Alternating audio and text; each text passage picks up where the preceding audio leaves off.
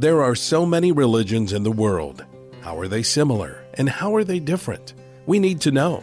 The culturally correct view is to blend them all together as equally relevant and legitimate. But is that true? Prior to becoming a follower of Jesus, your host, Mike Shreve, was an avid seeker of truth, exploring many paths to spirituality. One of his passions now is to help bridge the gap so that others can discover the true light, which gives light to everyone entering the world. Now, here's Mike Shreve revealing the true light. What is the New Age movement? This is a term that covers a lot of territory spiritually. It can reach all the way to the left and embrace the dark side of the occult, like Wicca, witchcraft, paganism, and even Satanism. It can reach all the way to the right and embrace things like success seminars and positive thinking teachings that do not even deal with the basic concept of God and yet incorporate certain New Age principles. It is generally a movement within our society and world based on a man centered or humanistic approach to the revelation of who we are and what our destiny is. Originally, the term New Age came from a belief in astrology in an astrological age called the Aquarian Age. You might even remember the song The Age of Aquarius in the Broadway musical Hair well, that's a reference to what would also be called the New Age. According to certain astrological teachings, we are presently moving from the Piscean Age, which is supposedly an age of knowledge and scientific advancement, into the Aquarian Age, which is supposed to be an age of spiritual enlightenment and harmony on the planet. Most New Agers subscribe in some way to the idea that we are transitioning spiritually into this brand new era during which drastic positive spiritual changes will take place on our planet. And this will culminate in a much higher level of consciousness and a spiritual atmosphere that will pervade the world, uh, the likes of which we've never known one of the main beliefs is that everyone in the world will be walking in God consciousness. However, from a New Age perspective, God consciousness means a conscious awareness that you are God, which is, of course, the absolute opposite of the truth. However, within the context of some of what I've said, it could be said that Christians actually believe in a new age because most Christians believe in a coming kingdom age, a time when the Messiah will reign on this planet for an amazing era of peace and harmony and heaven on earth conditions. Some believe for a literal 1,000 years, according to Revelation 20, verses 1 through 6. However, it must be emphasized that the correct interpretation of this new age, if you refer to biblical passages, is much, much different than the new age subscribed to by new agers. So the biblical phrase, the kingdom age, and the modern term, the new age, are really references to two radically different concepts that actually contradict each other in many essential areas of doctrine. Now, listen closely. I believe this will help you assimilate and draw into your mind exactly what the New Age is all about. It is a unique movement. Unlike most formal religions, it has no sacred text, it has no central organization, it has no membership roll, it has no recognized ordained formal clergy. It has no geographical center, no set dogma, no creed that is universal to all New Agers. The New Age is a free flowing spiritual movement. It's a network of practitioners who share somewhat similar beliefs and practices, which they can add on to whenever they want to. And assimilate beliefs out of many religions and many types of spirituality because their emphasis is not on objective truth, but subjective truth. The key thing that I just said was they share somewhat similar beliefs and practices. So I felt like it would be important if we explore what these similar beliefs and practices are. Now, I have a list of about 15, and I do not believe we'll be able to reach an explanation of all of them on this podcast. In fact, this is most likely part one of a two part podcast, uh, and the next one will be next week or the next podcast in the series. Uh, I'd like to explore at least about seven or eight of the beliefs that normally are held to one degree or another by someone you could term a New Ager. Number one is fascination with the supernatural. Most New Agers are very attracted to supernatural experiences. They are passionate seekers of spirituality. They are not interested in mere religion, rules, regulations, rituals, rites. All of these pale in significance when compared to the personal experience of supernatural reality. However, there are very few, if any, boundaries defining which spiritual experiences are valid and right and which are erroneous and wrong. Instead, supernatural phenomena promised through various worldviews are usually embraced as equally legitimate syncretistically fused together into one belief system. So various mystical practices are aimed in the life of a New Ager toward exploring the supernatural realms or awakening various supernatural powers or supernatural states of consciousness within the seeker. Number two, another unifying belief of all New Agers almost all New Agers subscribe to pluralism, which is the idea that all religions are different and equally valid paths to ultimate reality. And no one worldview can fully unveil the truth. All religions are one.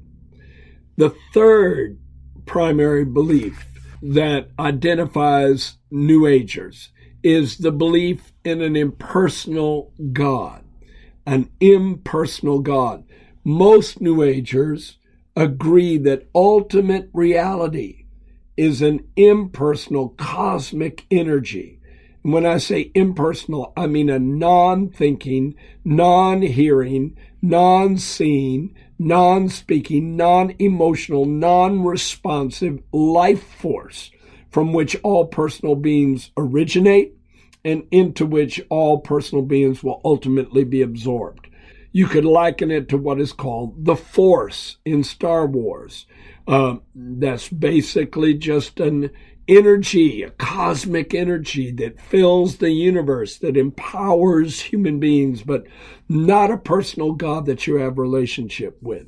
Now, some New Agers do believe in a, in both a personal and an impersonal aspect to the Godhead. And so you need to qualify that statement. The fourth unifying belief of most New Agers is pantheism. Now, pantheism comes from two words, pan and theos, that mean all is God. So, pantheism is the belief the universe is an emanation of God, and therefore all things have a divine essence. The cat is God, the dog is God, the tree is God, the flowers are God. Everything has a divine essence at its core. In absolute pantheism, God does not exist apart from the natural cosmos. Here is a three word statement that really defines what pantheism is all is God. And you can reverse it too and say God is all. Most New Agers subscribe to that.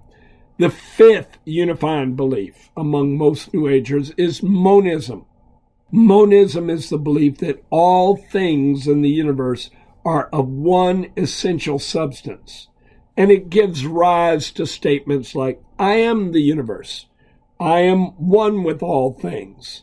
In that particular mindset, there's no room for a dualistic view of God transcending creation or being apart from creation.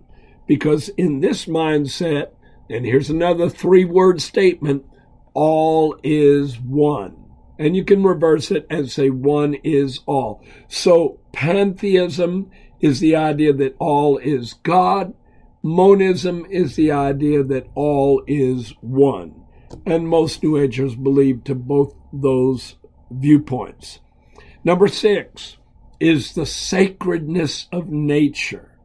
Because everything in the natural universe is believed to have a divine essence, often New Agers practice nature worship, sometimes even declaring a goddess associated with the earth and could therefore be called an earth religion. I think it's because of this belief that the earth is divine, the earth is sacred, that most New Agers are very environmentally conscious, which can be a very good thing. Unfortunately, many Christians don't really care about whether or not the environment is polluted. Jesus is coming again, so he's going to fix the problems. Well, of course, there's a certain element of truth to that, but I think we should consider ourselves as sons and daughters of God, the custodians of this planet. And I believe we should be, of all people, the most concerned about keeping nature uh, uncontaminated and unpolluted. But anyway, number six is a belief in the sacredness of nature. Now, the seventh unifying belief that most New Agers adhere to is the divinity of man. Those who subscribe to a New Age philosophy deify human beings. They teach that we all have a divine nature, a divine essence, giving rise to affirmations like, I am God. You are God. We are all God. In fact, that's what the greeting that you hear people use in many yoga classes, namaste, where they bow slightly and, uh, and, and fold their hands together in greeting one another. Actually, that is an admission or a declaration that I bow to the God in you. I bow to the essence of divinity in you. I recognize that you are God and you recognize that I am God, which of course is the antithesis of the truth. It's absolutely opposite to the truth because if you believe that human beings are God, the problem is if you ascribe divinity to man, the next logical step is ascribing evil, darkness, and sinfulness to God. All things, including the evil, the most horrible evil that is rampant in this world, is an emanation of God. So a New Ager will ascribe a dual nature to ultimate reality. And actually, that's uh, the meaning of the yin yang symbol. You have two teardrops within a circle. One is white and the other is black. And of course, they are united within one circle. That's a way of saying that in ultimate reality is both darkness and light, both evil and good, which of course cannot be true because the Bible says God is light and in him is no darkness at all. But if pantheism is true, if all things are God, if monism is true, if all things are one, and if the divinity of man is true, that we are God, then you have to believe that God is both evil and good, because all of this came out of God in the very beginning, which of course is absolutely opposite to the truth. God exists apart from the universe, and therefore the evil that is here cannot be ascribed to him.